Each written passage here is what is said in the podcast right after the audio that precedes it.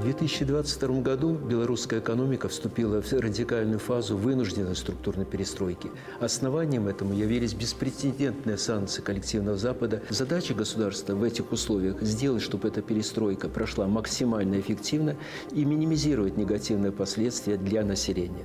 На прошлой неделе состоялось расширенное заседание правительства, на котором были рассмотрены прогнозные документы на следующий 2023 год.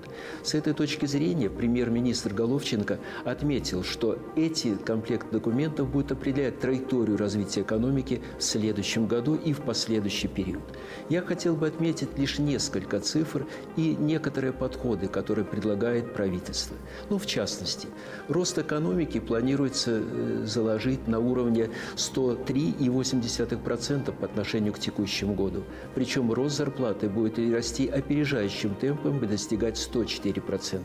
Второй момент – это акцент на реальный сектор экономики. Предполагается, что его рост обеспечит максимальный выпуск за последние 10 лет.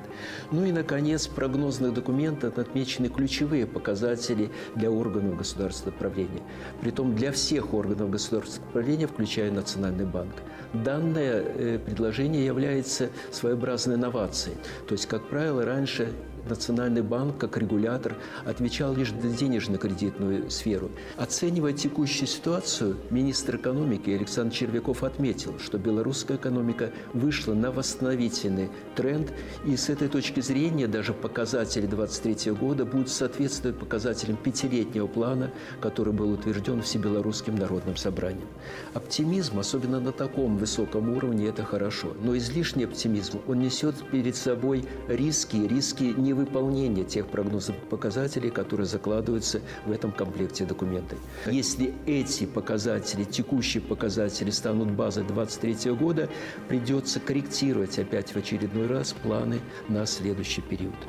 Следует констатировать, что сегодня, конечно, нет, наверное, ни одного международного центра, который бы с большой вероятностью указал бы, как будет развиваться мировая экономика и региональная в том числе. Это и является оправданием того, что выбран единый сценарий, на который предполагается сконцентрировать усилия. Естественно, данный посыл является необходимым, но недостаточным для полной уверенности, что белорусская экономика выйдет на восстановительный тренд своего роста.